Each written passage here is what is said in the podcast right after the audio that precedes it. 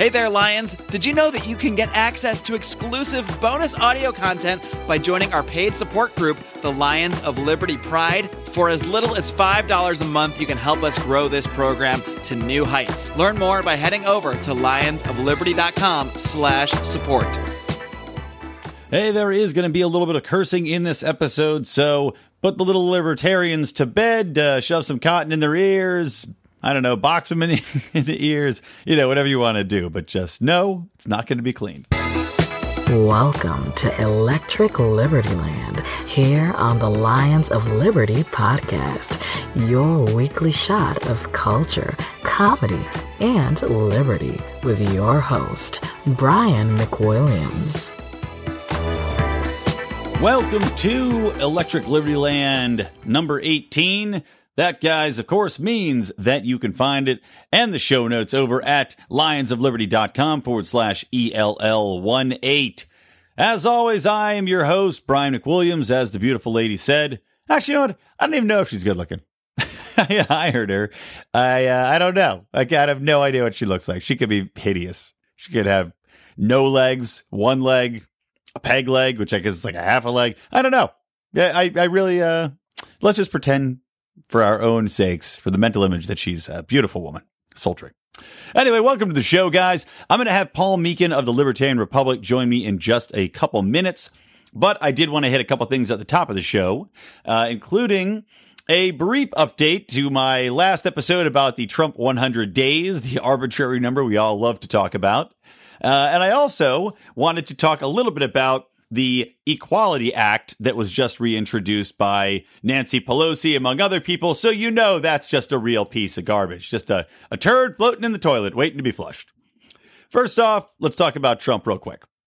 So since last episode, he's done a few things, including putting some dreaded tariffs on Canadian lumber. So, you know, when I said I was giving him the benefit of the doubt because he had not yet begun to tariff things, well, throw that right out the window. So negative mark for Trump on that one. Again, tariffs help nobody. I'm not going to go on a long diatribe about it because I just did it on last show, but you know where I stand on that. Now, one of the good things Trump did, though, in my opinion, is he did, uh, or actually, at least he stated the intention to sign executive orders that would repeal Obama's restrictions on where you could drill. So obviously, the Obama administration went out of their way to really put their boot on the neck of fossil fuels coal industry, which we already discussed, and now the oil industry. So this is enabling people to drill offshore, to drill in uh, in Alaska and other other uh, cold weather places that were previously off limits. And I'm all for that. I say good. I don't think that that because there's one spill every 400 times you drill that you should not be allowed to drill in certain areas. Uh, it seems like the BP spill was something that everybody learned a big lesson from, just like Exxon. How many times since Exxon spilled, you know, the Exxon Valdez, since they stained all the penguins in a lace thick layer of tar, how many spills have you had? Zero? Maybe there might have been one I could think of, and that was, what, 20 years ago now? So clearly, the market responds because nobody wants to lose money. Nobody wants to take that PR hit. You don't need government to get in the way. Nobody's going to try to crash their goddamn boat into an iceberg and Titanic a bunch of cute little penguins of which the emperor penguin is my favorite. It's a fun fact for you. So there you go. So a little bit of Trump tough to update that. Um, let's move on real quick to the equity, or I'm sorry, the Equality Act, because Paul and I are going to talk for a long time coming up. Um, and I do apologize a little bit, guys. The audio quality in the first half of that interview is not the greatest. We had a little bit of issue with Paul's mic, which worked out later in the show. We got that fixed. But just to warn you, there's a little bit of an issue there. So please do bear with it. It's not too bad though. Your ears are going to be, they're not going to be bleeding. I mean, if you can handle this voice all the time, uh, your ears are pretty tough anyway. You've got some nice big calluses sitting on those drums. Okay. So the Equality Act this is put forth as a, you know, th- this is a bill that got shot down previously. I don't know why they think it's somehow going to pass now with a GOP controlled uh, House and Senate, but it essentially is putting the protections back into place for LGBTQ. So that goes into uh, putting protections so that you can't discriminate against them in restaurants or in stores uh, or in housing.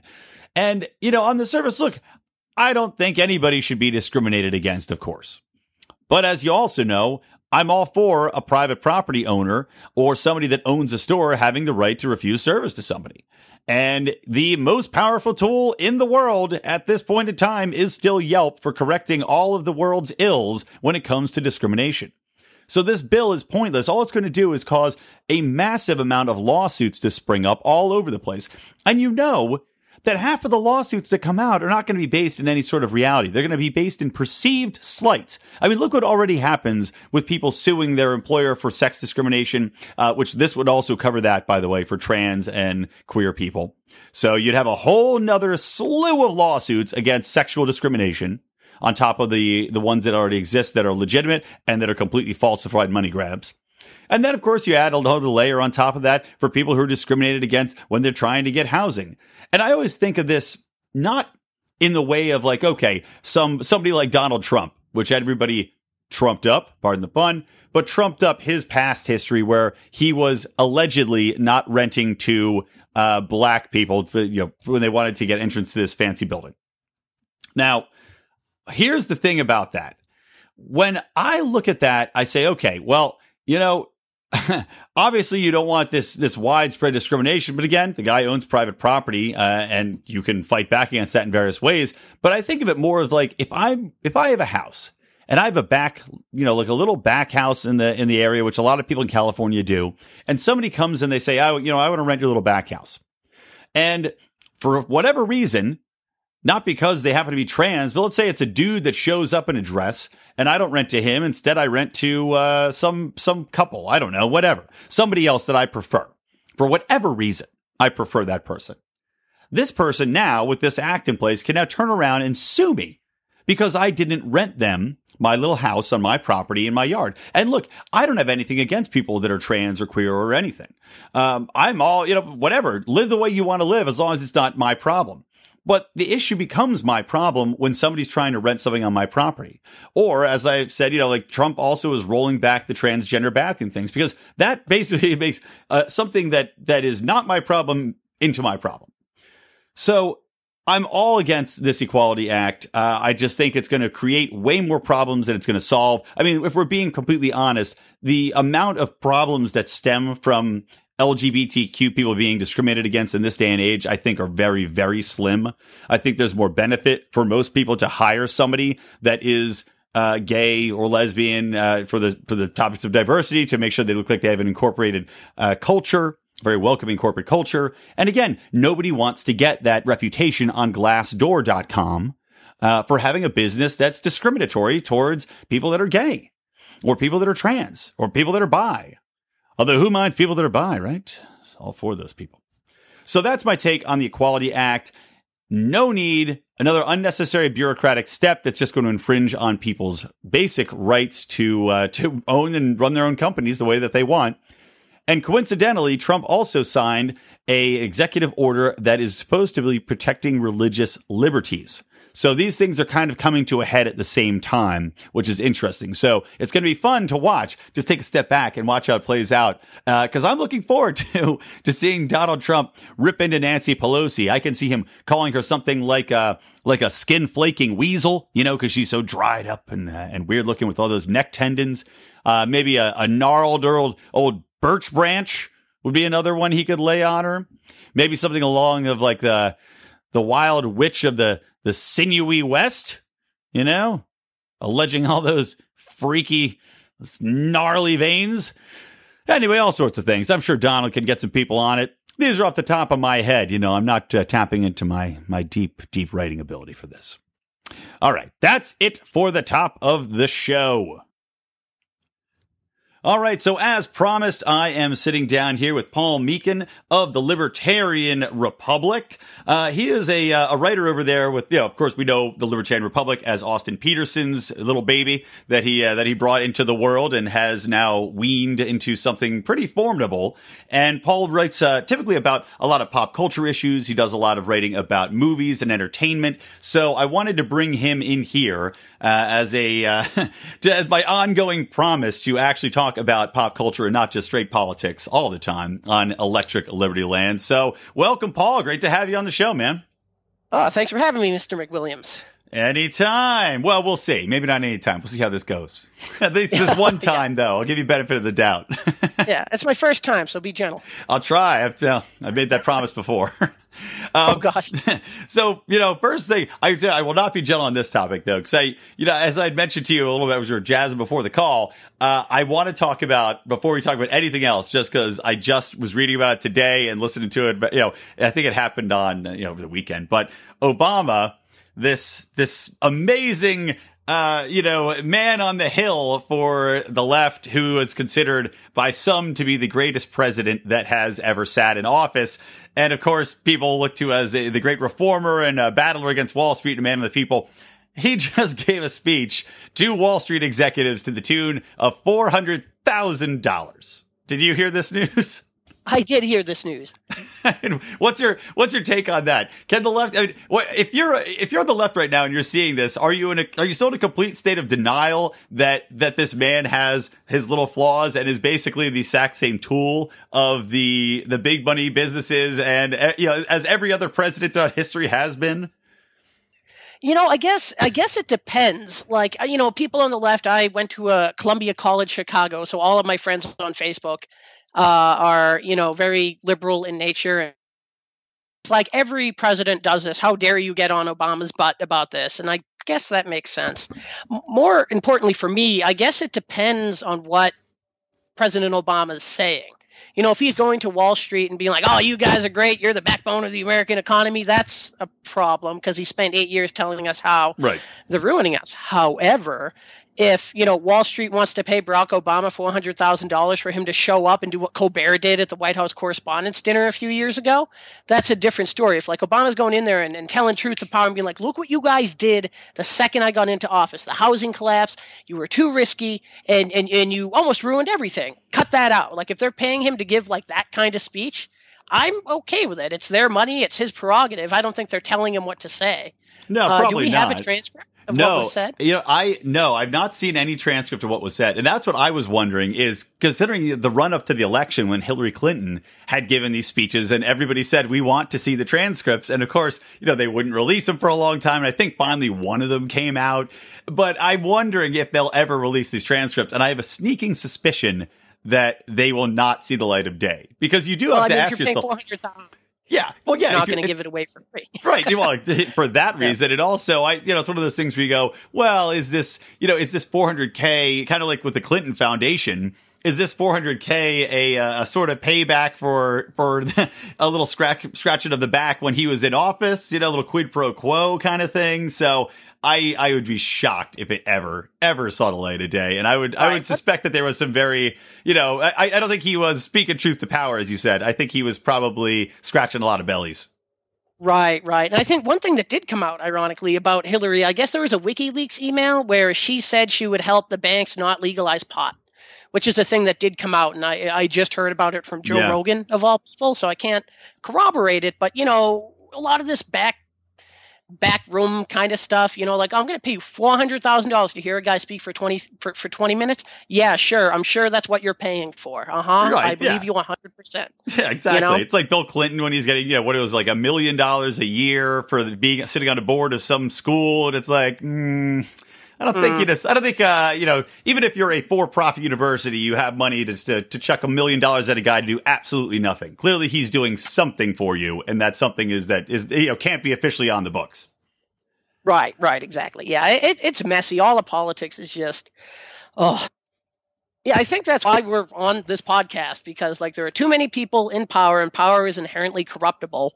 So, full in power and less government to prevent corruption as much as possible. So we know the people that are in power ha- don't have the ability to you know affect our lives in a negative way based on a four hundred thousand dollar donation someone made. You know, right, right. Well, that's the general concept too. I always gravitate towards when people talk about wanting larger government in general. Is that you look to all of these people that have fallen once they've achieved any modicum of power, and you go, okay, so you just want to keep expanding government, knowing that the government will fall to pieces. And actually, here we go. Watch this segue. Uh, I talked about this in my episode where I talked about uh, Rick and Morty being the most libertarian TV show on the airways right now. And I was talking about it in the context of there was a government of all Ricks, and this government of all Ricks was still as corrupt as possible. And that was a government made up of all of the most intelligent people throughout every universe, you know, and parallel universe. They even these these amazing men with IQs of 300 still became complete and utter buffoons and corruptible once they got into government. So it goes to show you, you know, there's no perfect government because the people that are in the government, without a doubt, will always become corrupted no matter what. Right, exactly. You know, and it, it's it's seductive in nature. You know, like, hey man, I'll give you this much money if you just do this little thing for me. And like, oh man, I need that money because I want to continue to do these good things. I think I want to do.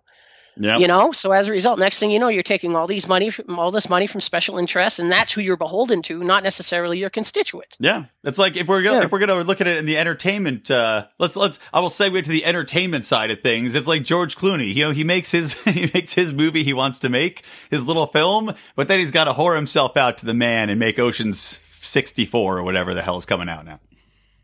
See, the weird thing about Hollywood, though, is that Hollywood of of everything ever is probably the best um, description or best example of like a free market in a way, because you know they make what people want.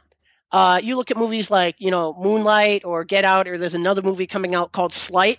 You know they're all uh, very heavily promoted and very focused on um, like African American issues and characters, primarily because that's what the market Right. uh, more or less kind of demands or wants. So they're putting these out, you know, because that's what people want to see. Yeah, I've you know I've, I've heard nothing about Slate. I saw a trailer for it. I know it's a supernatural kind of superhero movie, but I know nothing more than that. Do you have any idea what it's about? Just out of curiosity.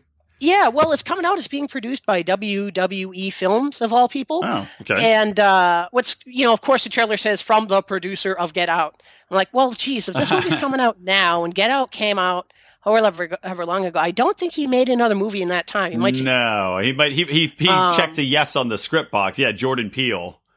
Right? Yeah, yeah, which is fine. Like that's cool. I mean, if that guy has a brain on him, he, he's incredibly talented. I think he's going to be making the new Akira movie, Oh, or so rumors say, which Okay. could be cool. Yeah. But uh, yeah, Sleight's about a guy. I guess he has he's a he's a magician, and then he gets magic powers, and then it turns into like a thriller. So hopefully, it turns into a better "Now You See Me." I'm Yeah, not sure if yeah. you've seen that with Jesse Eisenberg. I have, yeah, I have. It was Yeah, that I'm was sorry one of those it, classic. I know it was like, like it was a classic film where you're like, you know, and I love I love magic. I love sleight of hand. You know, I've gone to the Magic Castle here in uh, in Los Angeles. We have this iconic institution called the Magic Castle, and Yeah. uh, all the magicians are there. So I love going to see that. But then, yeah, yeah, now you see me was just kind of this this joke pushing back against big business uh, using basically just CGI in the guise of magic. Was like, well, okay, none of this. You know, you kind of want to Yeah. know like real magic. It's magic. It's impressive because it's actually being done in real life, not just with CGI tricks. So Well, that's what I'm saying. Like that movie should have been people with no special powers right. doing this stuff. You know, like I'm not sure if you ever seen like early Eddie Murphy movies where he'd like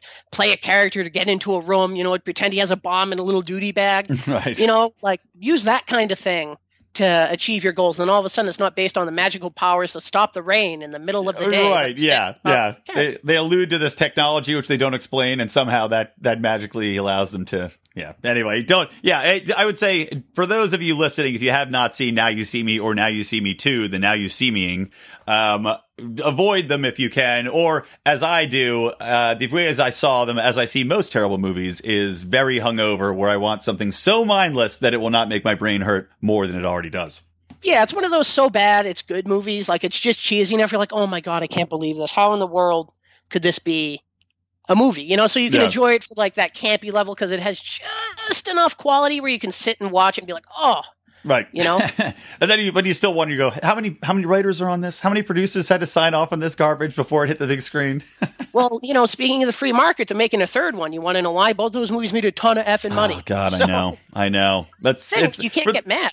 No, I, I'm not. I mean, I can get mad because I am a uh, a wannabe screenwriter, so I can be plenty mad. But I can't fault, you know, I can't fault them for for doing it. Yeah, making money, keep on making that money, man. Because you know what? If nothing else, they need to have these tentpole piece of crap features so that they can fund, as we said, other movies that are will may not be so successful, but could actually be a little bit better.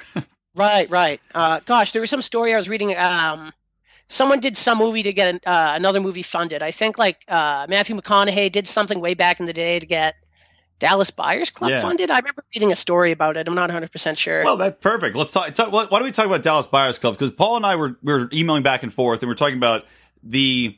Well, before we go into, I we have specific movies, and Dallas Buyers Club you had listed as like your top movie. Uh, well, maybe I don't know if you ranked them in order, but you had it as number one in your list for uh, libertarian films.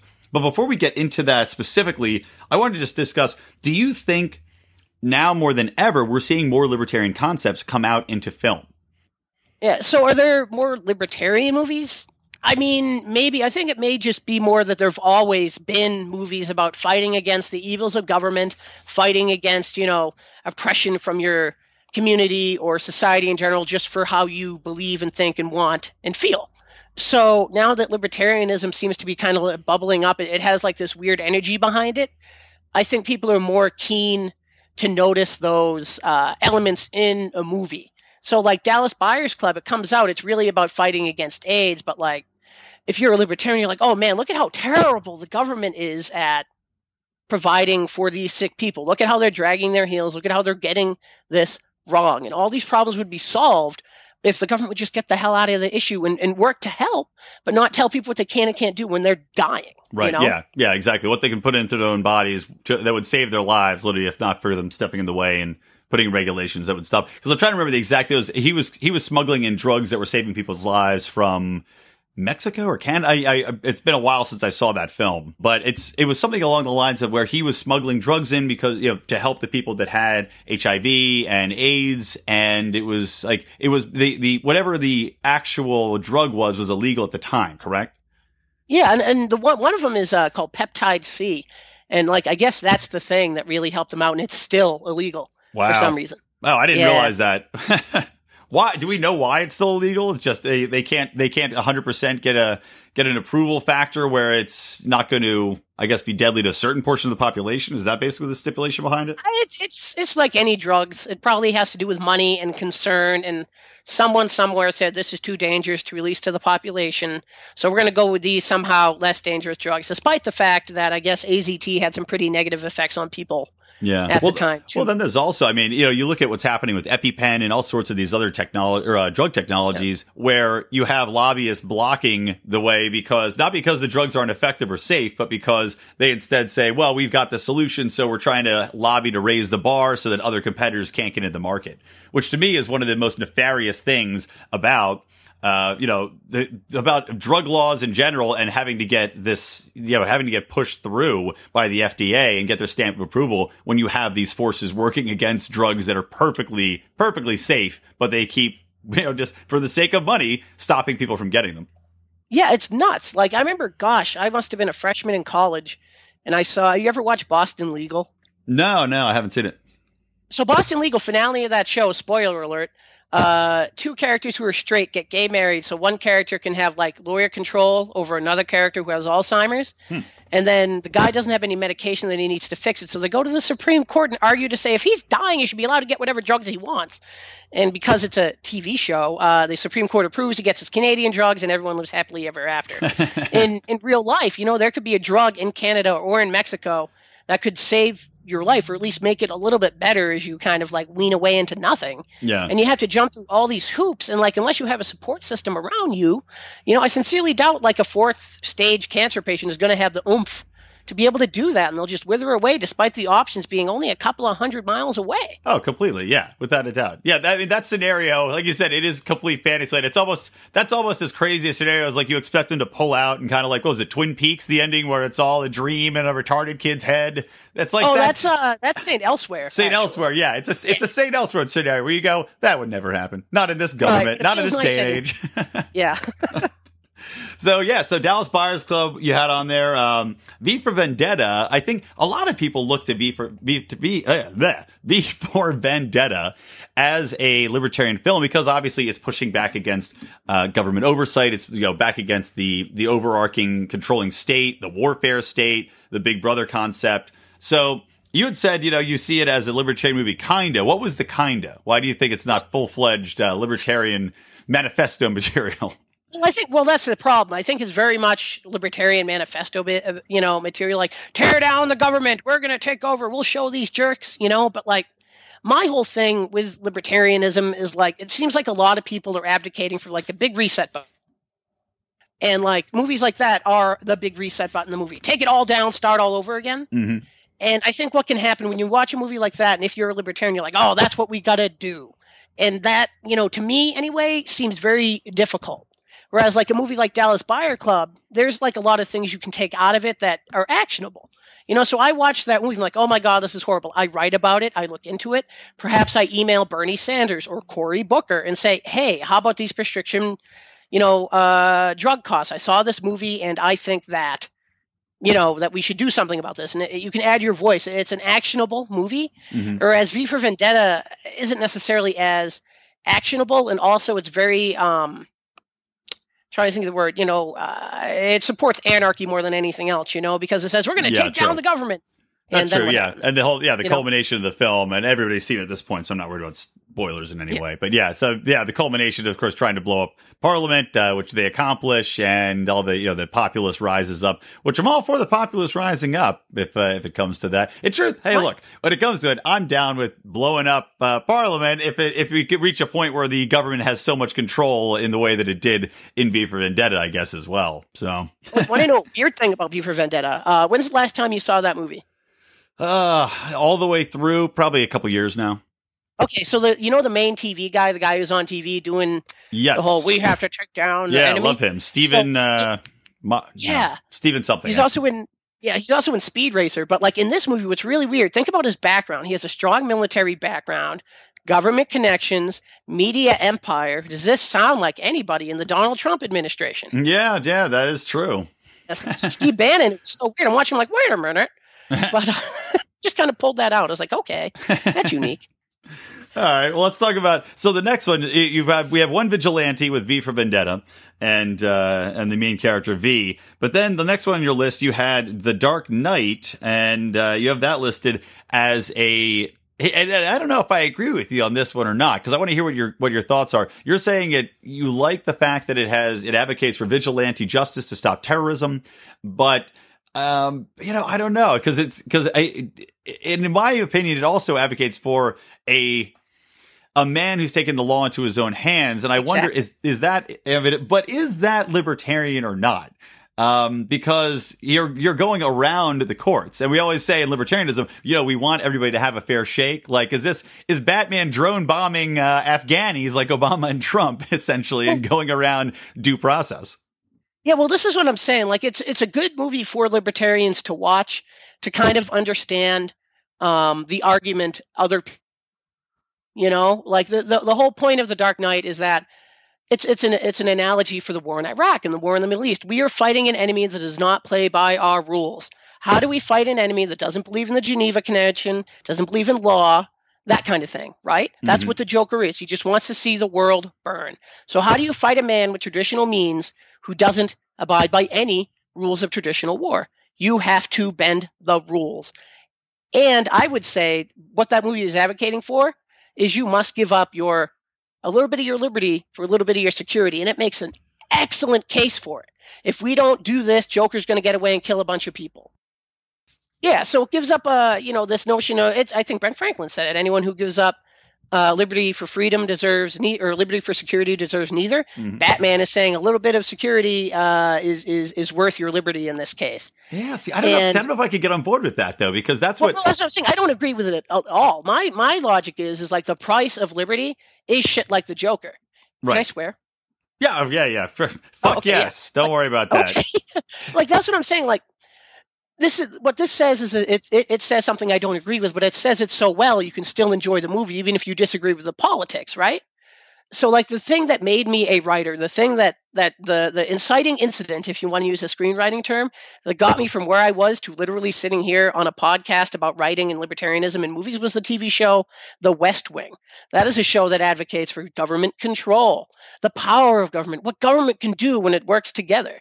And I think, you know, at this point, I don't agree with a lot of what the West Wing says, but I appreciate the way it says it because it makes a compelling and fair case for what they're trying to say. It has a point of view that I don't agree with anymore, but I still appreciate what it's trying to do. And it, it gives me fuel to make quality arguments because that's the quality argument that I'm up against, if that makes sense. Yeah, I mean, I, I can I can follow your logic there. I I was not a huge watcher of The West Wing, uh, nor any really any of the shows from that from that specific writer. I uh, to be honest, I couldn't get into it because the just like Gilmore Girls for me, I the the cadence was too annoying. I couldn't, I just couldn't get on board because it was just like, how do, how do we do, how do you do like back and forth too fast? I was like, after one episode, I was like, nah, no. Oh, I love it. It's my favorite thing. It's a radio play. Put it on. literally, yeah. That's exactly what it sounds like. It's just, yeah, it's nonstop chatter. There's no, there's no pregnant pauses or breaks. It's just like, like rocket fire, machine gun dialogue back and forth. Um, okay, yeah, so let's, oh, go ahead, go ahead. No, no, I was just agreeing with you. Like, it's, it's crazy.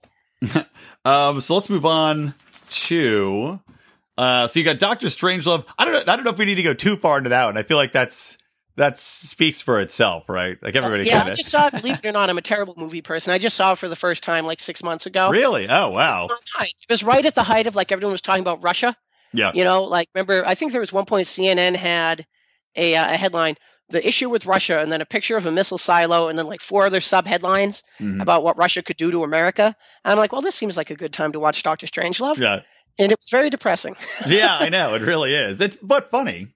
I oh mean, yeah, that's the that's the brutal part. It's like it's so it, you you laugh is to not cry. Yeah, it is. It, it is a truly and one of the one of the most brilliant I think uh, satirical movies uh, ever made. Well, I mean, obviously, I think it won an Academy Award. Um, oh yeah. So yeah, brilliant movie. Yeah, if you have not seen Doctor Strangelove, please do see it.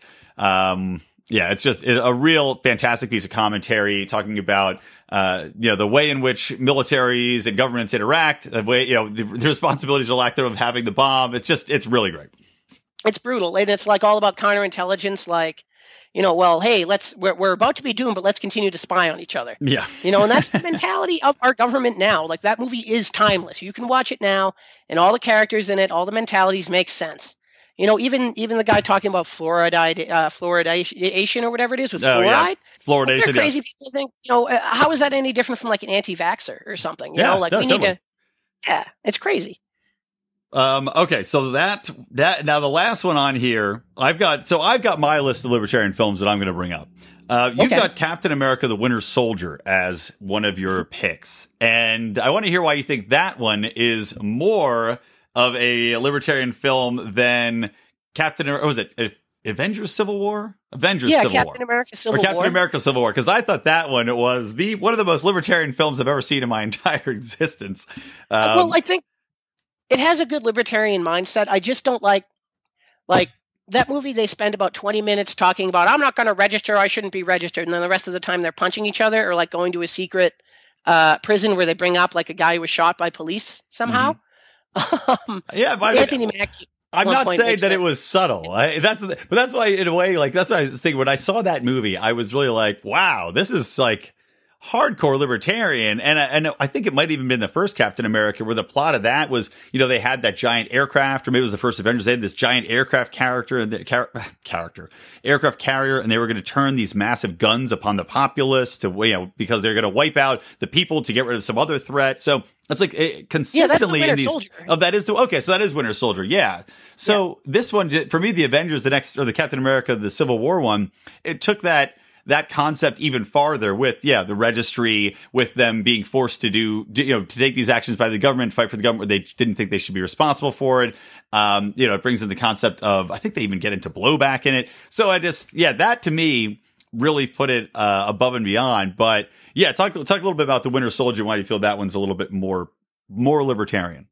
Well, I just like, well, Civil War felt very long and bloated and didn't really have those issues as much in it than the Winter Soldier did.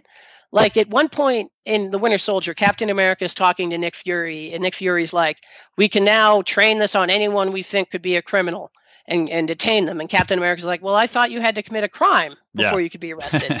and like just that line right there was like, Okay, I get it. And the crazy part is this movie came out like I think it was like only a few months after Edward Snowden released all that NSA spying stuff. Yeah, yeah, it was very like, very timely. Yeah, and, and another point of this movie that it makes, which I appreciate, is it takes time to explain the logic of the enemy. It explains why Nick Fury and Robert Redford's character want to do this and the benefits and how it would make us safer. And to really be a strong libertarian, you have to understand the strong arguments and counteract them. Captain America says, "Yeah, I understand that, but that's wrong. You're punishing people for crimes they did not commit. That is wrong. I don't care if it's easier." Whereas in like the Civil War movie, like they kind of talk about it for a little bit, but after that, there's no more debate. They're separate. They're fighting with each other. I don't want to be registered. Why? Well, what's in the registration program? What if that registration program is just like you have to be trained as a police officer? You know, stuff like that. It doesn't go into the details of the ideology. It just kind of puts them in two little boxes and has them punch at each other. Right, right. Yeah. Yeah. So that's my logic anyway. All right. I I I won't argue with that. I like the I like the, the amount of thought you put into it, and I agree. By the yeah, way, I think it's the timeliness of it more than anything else. Yeah, no, it was, and and, and it, again, it was like really surprising at the time to see a, a, big Hollywood film have this concept in it, and I was surprised it got through. Maybe because uh, the director had final cut and was just like, "This is the way it's going to be," or you know, I'm not doing the film. So yeah, it was awesome, awesome to see. I'm excited to see the next one, but I do agree they are getting way too bloated. There's way too many characters, way too much pointless action, Michael Bay style. But hey, you know what? If you need to have movie monsters and superheroes punching each other for 30 minutes to get a good libertarian value system instilled in the populace, I'll yeah. take that trade off any day, man. Well, speaking of Michael Bay, have you seen The Island? Yeah, I have. Yeah, The Island is actually. I agree. That's that's pretty interesting. But that's. I mean, that's more tied into uh, corporatism though than it is government, isn't it? Because that's well, more like true, yeah. evil. It's an evil corporation that's that's farming these people and doing this. Uh, which brings up the question. Uh, well, clearly, from a, as libertarian standpoint, with natural rights, you can't you can't do that to people. Uh, I was right, going to exactly. say, is that Although, something that could ever happen? But no. well, we're growing synthetic embryoids in various uh, labs all across the country and the world. True. Where that's, uh, that's going down a whole another realm of discussion, though. that is so difficult for libertarians. I, I, am not. I'm not going to get into that today because that because we could go we could go down the rabbit hole of where does yeah where do where do rights begin? Uh, where does the life begin? Where does yeah all that and. Uh uh, better left for another day. All right, another one I want to bring up, and I was surprised it wasn't on your list because this is like a classic. I know I have the Hunger Games written down, but I think that's also so on the nose that you know we don't need to go into it too much. It's we just will acknowledge that it has very strong libertarian themes, clearly. Um, yeah. But Ghostbusters. Maybe, I mean, to me, that still might be the most libertarian movie of all time and done in a creative fashion wherein the viewer, unless you look for like, I didn't know watching it the first time, but you like check off the boxes as you're going through it, watching later on, knowing what you know. And you're like, oh, okay, government oversight, government overreach, you know, the EPA is getting involved and shutting shit down just because they don't know what it is. You've got the, you know, cracks at the, uh, education system and the funding therein that they get, these state universities and how they fund things and the pseudoscience, like, you know, uh, just, I just love everything about that film. And I'm wondering, is that one, have you, have you gone through and appreciated the libertarianism inherent in Ghostbusters? The, the old one anyway. I've not seen the new one.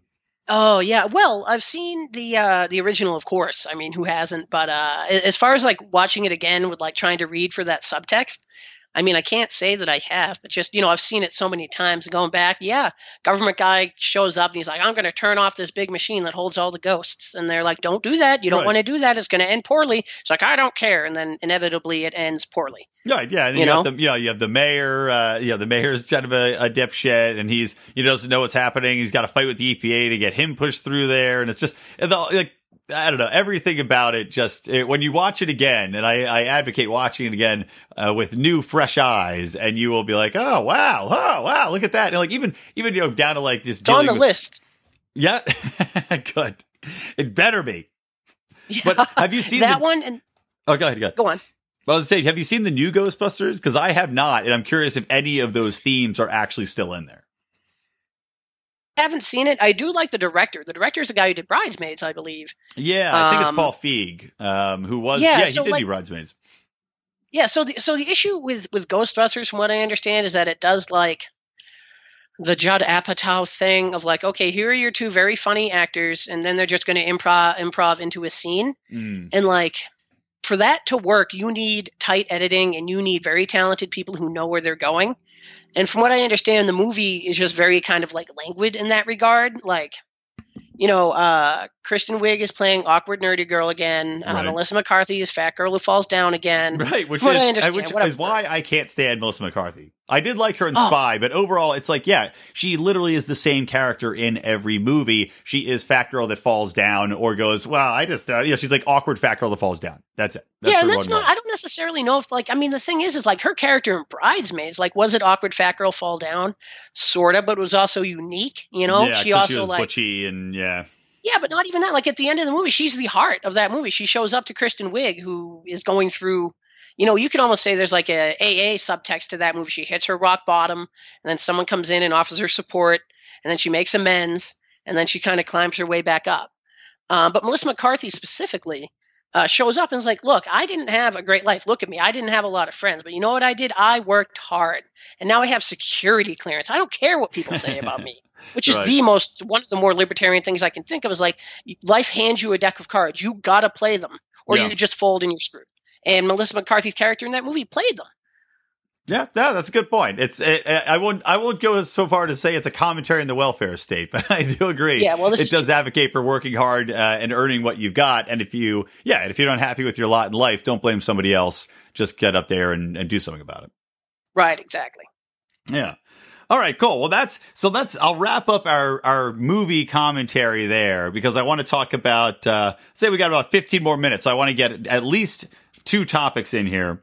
The first of which is did you watch Actually, you know what? Hold on. Before we do that, I'm going to take a commercial break. Hey guys, this is Roger Paxton. And if you're fed up with the government running every single aspect of your life, but you're not listening to the Lava Flow podcast yet, then what's wrong with you? Check us out at thelavaflow.com or just go back to sucking up to the government. The Lava Flow podcast, striking the root every single episode.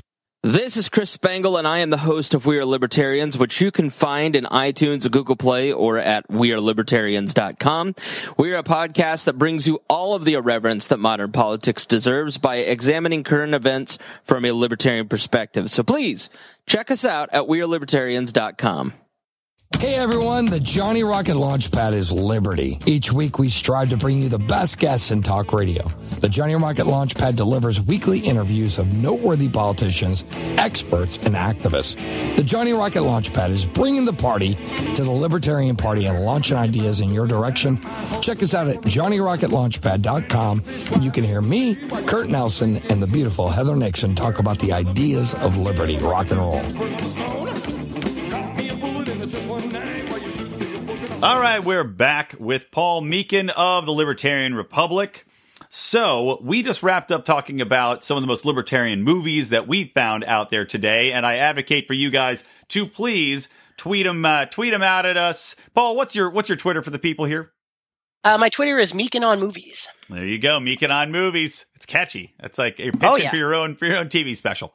Yeah, well, Uh, I used to work for Roger Ebert, and like before that, I hosted a movie review show for my college. Like, well, Oh, gosh, that sounds alliterative, so I just kind of kept it. Interesting, man. Ah, Yeah. poor Roger.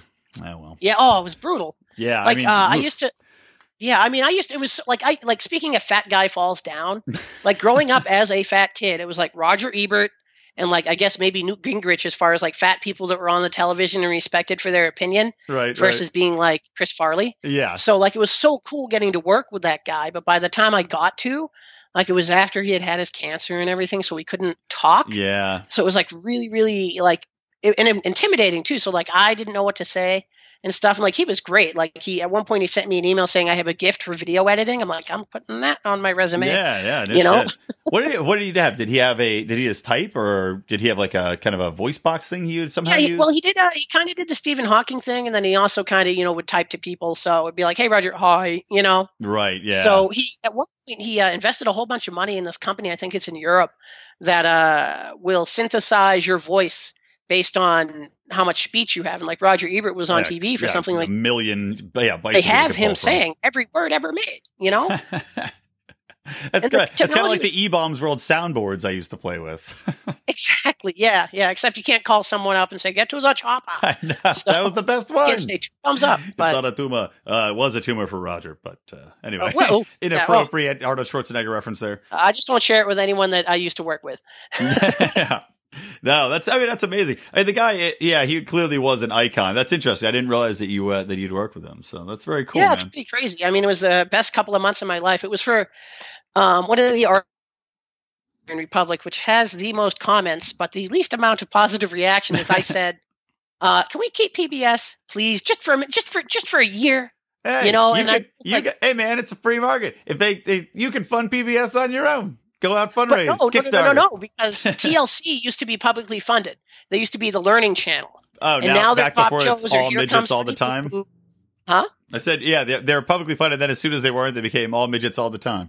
Exactly. So like, and, and my logic is, is if libertarians ever want to win an election and, and like convince some people to join the cause, a lot of this little petty stuff that like we hold on to in principle because it makes sense. Like, no, I shouldn't have to pay for PBS out of my paycheck. That's a principle of the thing. But in reality, it's costing us a dollar seventy-five a year, and to lose people who may be liberty friendly because and turn it into a private company, I feel like the the gain versus the loss is a little uh, out of balance because you can get a lot of people on board with a lot of libertarian issues, but if you say, "Well, we want to cut PBS," they may change their mind.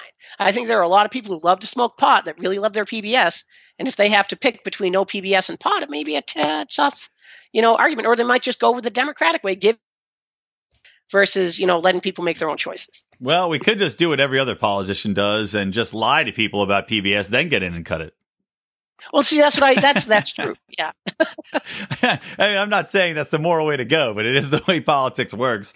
I just feel, you know, it's like I understand why I understand some people wanting to get to keep PBS, but you know, for me, it's just look.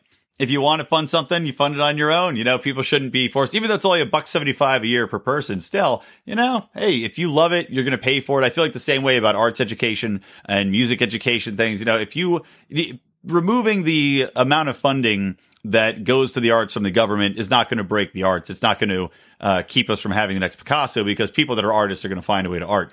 You know, it's uh, and and I feel the same way about a lot of television and a lot of, especially in, in the age we are in now.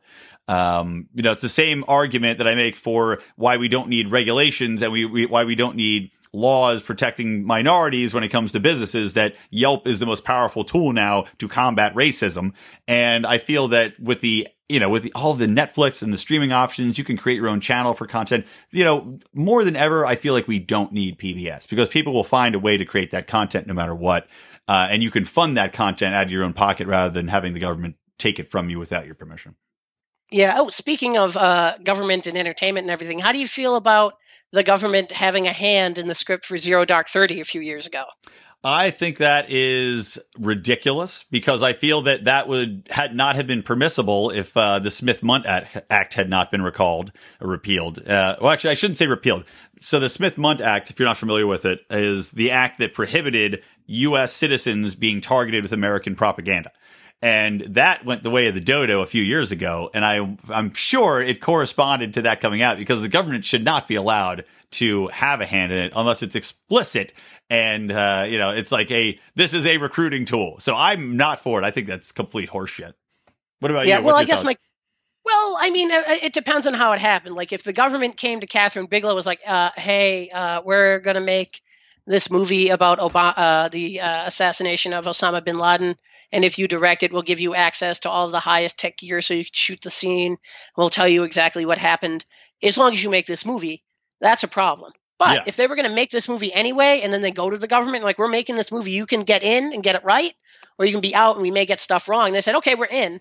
I have no problem with that. I'd rather something be accurate It all than have something be. But I mean, let's be honest. Knowing what we know about the government, do we really think that what the government provided them was accurate and the, the whole Absolutely. truth Well, I and nothing but the truth? Because I, I think on the technical level, I think like when you see the raid at the end, harrowing twenty minutes. I think I've seen in in quite some time when it comes to like a cinema climax because that movie's like three hours long. yeah, So and it was it was technically accurate. They had all the high tech gear and all this crazy stuff, and it was ex- exhilarating. I think probably in part because they had the full force of the U.S. military telling them how it should look, or at least their mind's eye of how it should look. Yeah, true. I don't know. I just imagine Kathryn Bigelow like, oh, you want, uh, you think you're going to get director's cut, and then you know, just sitting in a dark room with a, a black bag over her head as they pour water down her mouth. You know, they're like, oh, well, what I do you mean think about keeping that scene in now, Kathryn? yeah. Yeah, well, for for another side of things, did you see 13 Hours: The Secret Soldiers of Benghazi? No, I did not. I heard about that, but I have not seen it. It, I'm I'm I'm fairly certain it's factually inaccurate to all hell. Mhm. But what it does is it illustrates just how idiotic our government can be when it comes why were we in Libya? Mhm. Why did four people die? Why weren't they properly, you know, um, supported? Mhm. And like for up until I saw this movie, like, oh my god, it's Benghazi, another hearing. But then like you watch the movie, like, no, four human beings died over there because we screwed up. That is Yeah. a big deal, and someone should pay for it. You know, Yeah, yeah, I it's agree, a good man. Movie. It's on Amazon. the fact that yeah i mean the fact that it got covered up in such in the way that it did and they came out with this pure lie about this being caused by the video that was put out rather than you know than the actual circumstances then they continue to push that same lie forever after it was disproven just aggravating as hell um, but Oh, no i'll have to check that out because i've not seen it yet Yeah, it's a good time. I mean, the thing about Michael Bay is like everyone gives him crap, but like that guy knows how to shoot a movie. I don't think he's ever made a movie that didn't look look awesome. You know? yeah i mean i guess i have not i've actually I've, I've not seen a michael bay movie in quite some time because i couldn't take like i tried to watch the transformers movie that was like three hours long and i was like i just can't Which can't one? do it yeah exactly right like Yeah. who needs three hours of transformers my god Ugh. Actually, if you want a, a quality libertarian movie, check out Pain and Gain. Oh, i uh, with love Mark pain and gain yeah it's very It's, funny you know what too. it is? That movie is about you don't have to be smart to make it in America. You just have to work hard. Yeah. That's the mentality. You know, like you want to be a screenwriter, you want to be an actor. A lot of the time, it's getting up, putting the boots on the ground, and doing what you have to do every day, every day, every day. True, because it's the only thing throughout history that is proven to work. Luck happens, but you can't make luck. You can make hard work, Yep. which is incredible. They did all this. This guy worked this hard to break the law, but he was a stupid person. All those characters were, you could say, stupid meatheads. They weren't like intelligent, but they had the drive Yeah. and and the balls to go for it, which is what a lot of people don't have. And look how far they got. It's Yeah. based on a true story. No, Yeah. Well, speaking of people who uh, we don't know how intelligent they are, but they definitely got the drive and the balls, uh, let's talk about Trump for a minute and uh, the White House Correspondents' Dinner. okay. because that just happened and i i did not watch the whole thing i watched some of the highlights i saw uh hassan min Minhaj, I never Minhaj, know. I never had to pronounce anybody's name. Hassan Minhaj, uh, who's of the Daily Show, he had hosted the event, and watching his his stand up routine, I will I will not lie, especially as somebody like I do stand up comedy. I don't know if you know that, but I do stand up comedy as well, uh, just uh, uh, just uh, for shits and giggles. And watching him, you know, it's like I've talked to other comedians about this. Like I had Ryan Stout on the show, who's awesome, and we talked about how it's so like going. The, the Trump jokes are so low hanging fruit. Like Oh. they're almost, it's almost impossible to be funny making a Trump joke now because they're all so obvious. Like the jokes tell Mhm. themselves. And that's what I feel like. I don't know, you know, how much of it you watched, but it just was like these hacky, obvious jokes. Like he, one of this, one of the jokes that led off this highlight reel I watched was him saying, "Oh, you know, the it's uh, shocking that the president or the the leader of this nation isn't here because it's a long way from Moscow." And it's like, dude, everybody's told that joke. 400 times already. Like, are you kidding me? You got paid to do this? You're at the house, the, the White House Correspondents' Dinner? You fucking hack? You got to play to the audience. Yeah, I know. Well, but it's sad and sick that that's Yeah. the audience that that you know that these people are and and like Larry Wilmore did last year's, and he's an even bigger unfunny hack. You know, he used to host his Larry Wilmore show after the Daily Show. With all Oh, Larry liberal- Wilmore is hilarious. Like, Oh, I mean, I'm, I didn't see his correspondence in there, but I love that guy. He's the guy that ran Blackish for a while. Ugh, Uh, and that's a Blackish show is fine. watch. Blackish, I agree. Yeah. Blackish is not a bad show, but my God, Yeah. his show was terrible. And I saw him. He was he was having a discourse with I think it was uh, Milo Yiannopoulos, who you know Hmm. I'm not saying Milo's uh, the greatest guy either, but he Larry Wilmore was the biggest idiot when I saw him Are on that show. on Uh, what's that? Was it on Bill Maher? Yeah, yeah. He Yeah. Oh, Bill, Milo won that interview. You got three fuck yous from three people that are much more like Right? astute than Yeah, he is. exactly. Like Milo won. I can't believe that. Yeah, and that's Like- when I just lost all respect for Wilmore, though. In that instant, when he's just like "fuck you, fuck you," I was like, "Jesus, Wilmore, really, man? You, I mean, come on." I mean, he was put in a situation. Like the thing is, is like everyone has a moment like that. We're like, screw this, I'm out. You know, like the thing about Larry Wilmore. It, uh, this is my problem actually with a lot of like the the left is all of their thought leaders are comedians. Yeah, They're all yeah, that's true. like Jon Stewart, John Oliver, Stephen Colbert. Uh, gosh, Bill Maher. Although Bill Maher has is tries to play things He a little says down. he's a libertarian, but he is not. But at least he has yeah, well, some he's libertarian libertarian. I think he just wants to smoke pot and wants people to shut up. Exactly. which is fine.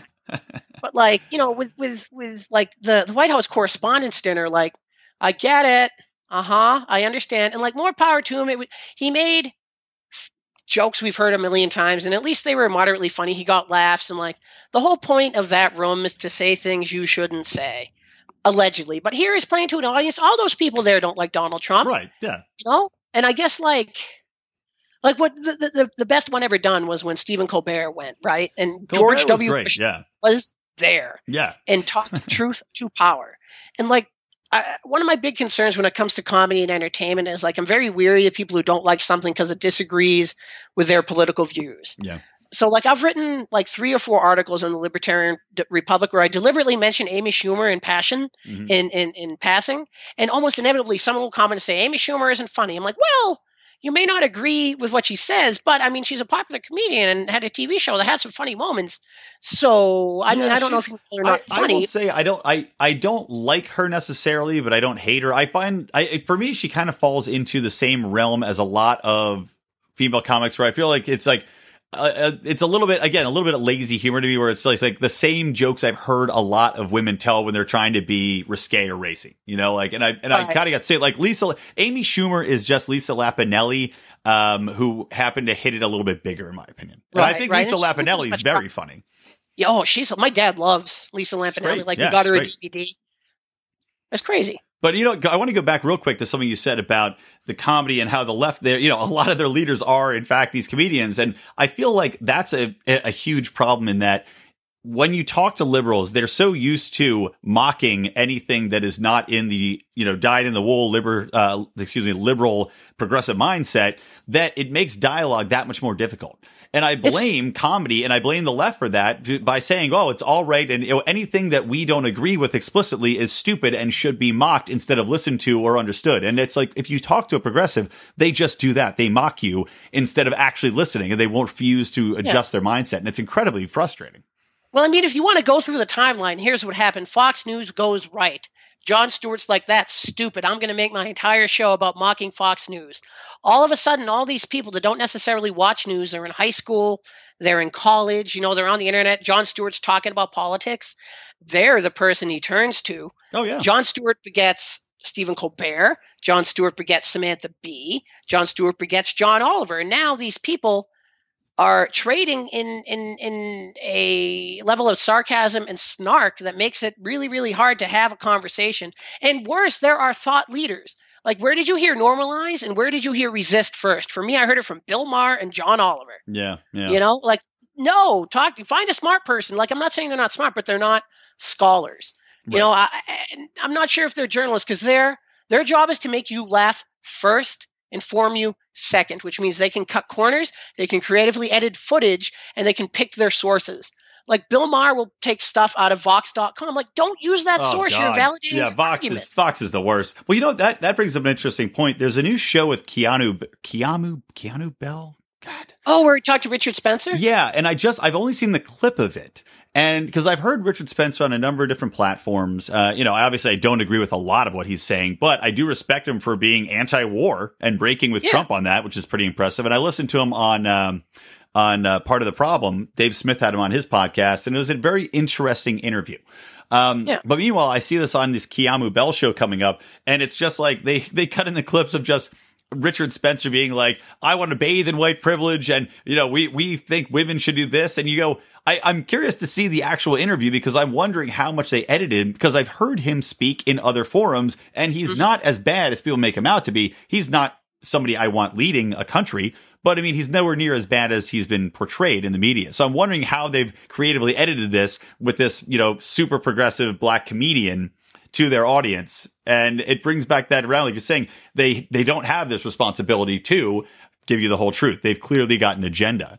Um, Right. Well, CNN has a responsibility to do that. That's a comedian on a news show. right. But yeah. I don't know if CNN's going to, you know, live up to that responsibility or not. Well. CNN is Oh. they've already seemed to abandon any any responsibility to actually have in, journalistic integrity, in my opinion. Oh, they they become I mean- MSN. They're now CS, uh, you know, MSCNN, uh, in my opinion. yeah, but so is everybody. Like that's the problem. Yeah, Like yeah, everybody. Like this uh this past week, uh the libertarian, the liberty conservative or whatever, yeah, uh thought Facebook censored them. And they're like, "How dare Facebook censor us and not allow us to post?" Mhm. So me being a little shit starter, I'm like, "Well, you know, you guys censored me way back in the day. You wouldn't let me write an article about abortion, and then you deleted it and didn't tell me. And then they called me like, you know, in favor of infanticide or like wanting to kill babies. And I'm like, well, I didn't quite say that. And if you hadn't deleted my article, you'd know that. Right. Yeah. Uh, like the issue is that it's all about getting reactions. Like I write an article, the old the articles I write that people agree with, no response, no engagement, lots of views. Yeah. But you need response and engagement for a website to make money.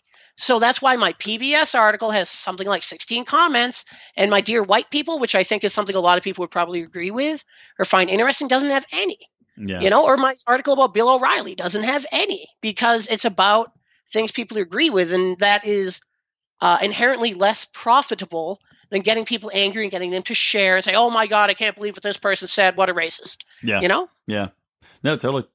Um, you know, one thing too. Here, let me go back real quick though. So before we go on to, because I do want to end on talking uh, just briefly about your your article about uh, dear white people.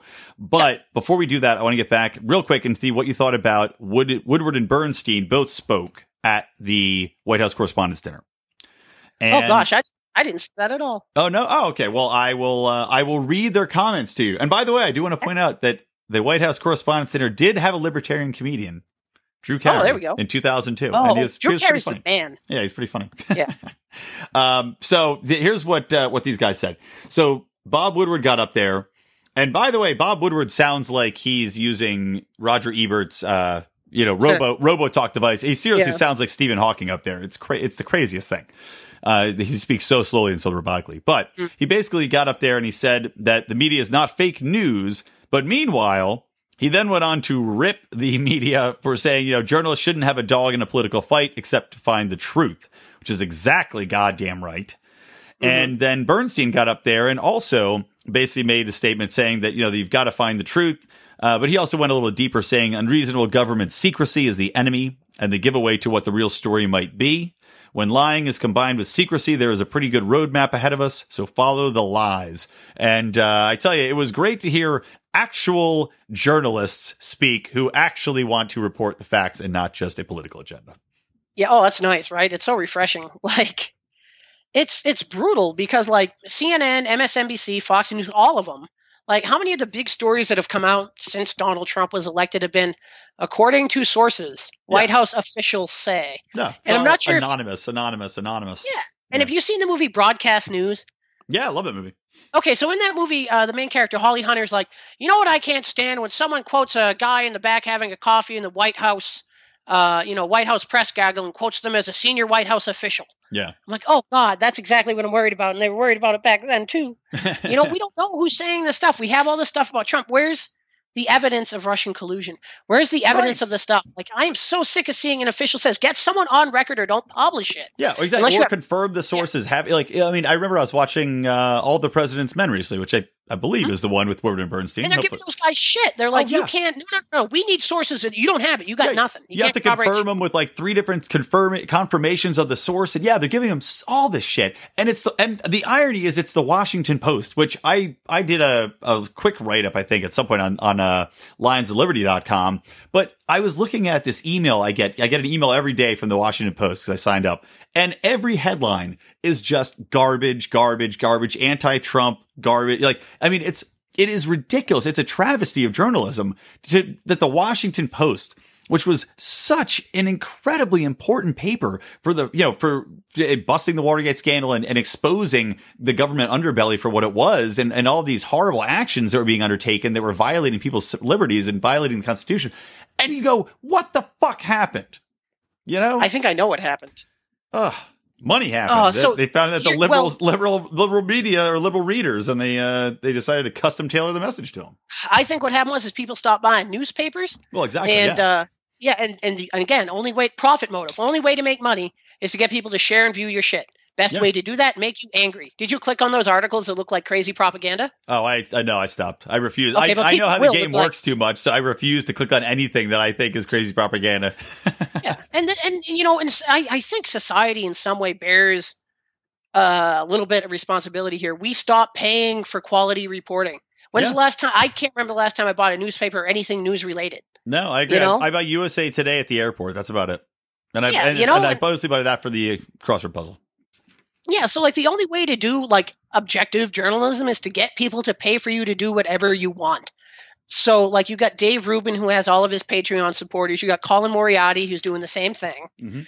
And like that's hard to do because like even me if I want to sit down and write like a big long story because I have a full-time job in addition to doing this kind of thing, Right, you know yeah, that hey, like me too, man. yeah, so like any story I write that's going to be good, it's going to take me longer and by the time I get it out no one's going to care. Yeah. You know? Yeah, no, exactly So- right. It's it's it's definitely the model is the model is broken. Now there will be a model that replaces because people do need news. But yeah, you're totally right in that with that people and also people actively looking for the echo chamber effect. So we Right. know that already. We see it on Facebook. Facebook's made it worse than ever. Uh, especially in the, with the way the algorithms work. Same thing with Google with the algorithms where it shows you content that you're more likely to Google anyway.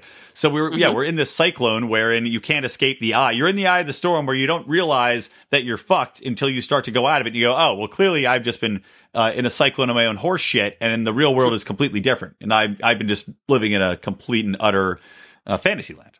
Yeah, that's how I got into this libertarian thing anyway. Um, after the election, I was like, oh man, who am I going to listen to talk about this? And every outlet I went to was saying the same thing. Mm-hmm. What am I going to say to my kids? What Oh, is going to happen? What's going to happen to us? Like, I've heard all of this before, and then I know what the right's going to say. I'm like, there has to be someone in the middle. Yeah. Well, welcome to the middle. Stapleton.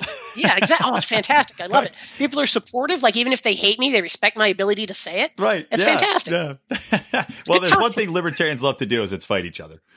Well, this is well. See, that's a tricky part too. Like, you know, actionable items like getting us galvanized. Getting I, I use us like I I'm a small L libertarian. I'm not gonna I'm not registered or anything. No, no, neither am I. But uh, yeah, so like you know, to get us galvanized and give us an issue to go after, I think that would be you know golden. You know, find something we can all get together on, something that's relatively easy, and act. Go for it. Deploy. You know, but we're too busy talking about the non-aggression principle and Yeah. taxation is theft and PBS taking a buck seventy-five of our money to actually do anything.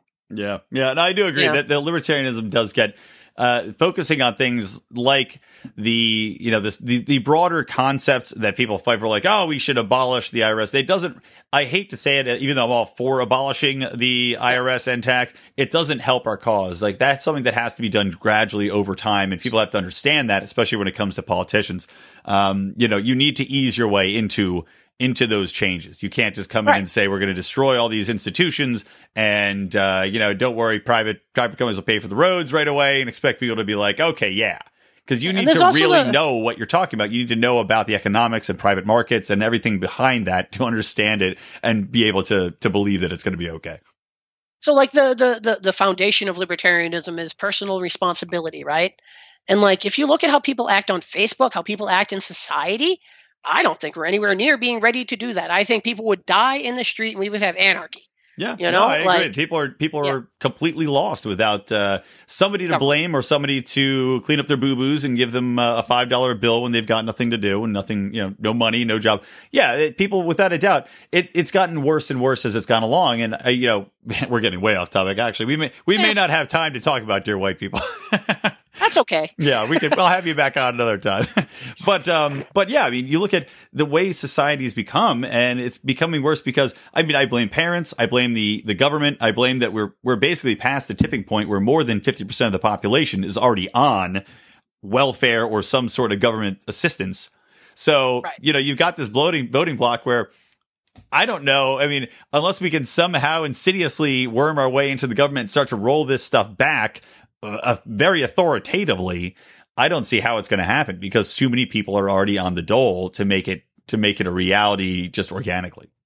Yeah, my big pie in the sky plan is like it's a massive spending program, but I think it would help in the end is that um you know how we have the army, right? You join, you serve your army, you get X you, you should get X number of benefits for doing that, right? Mm-hmm.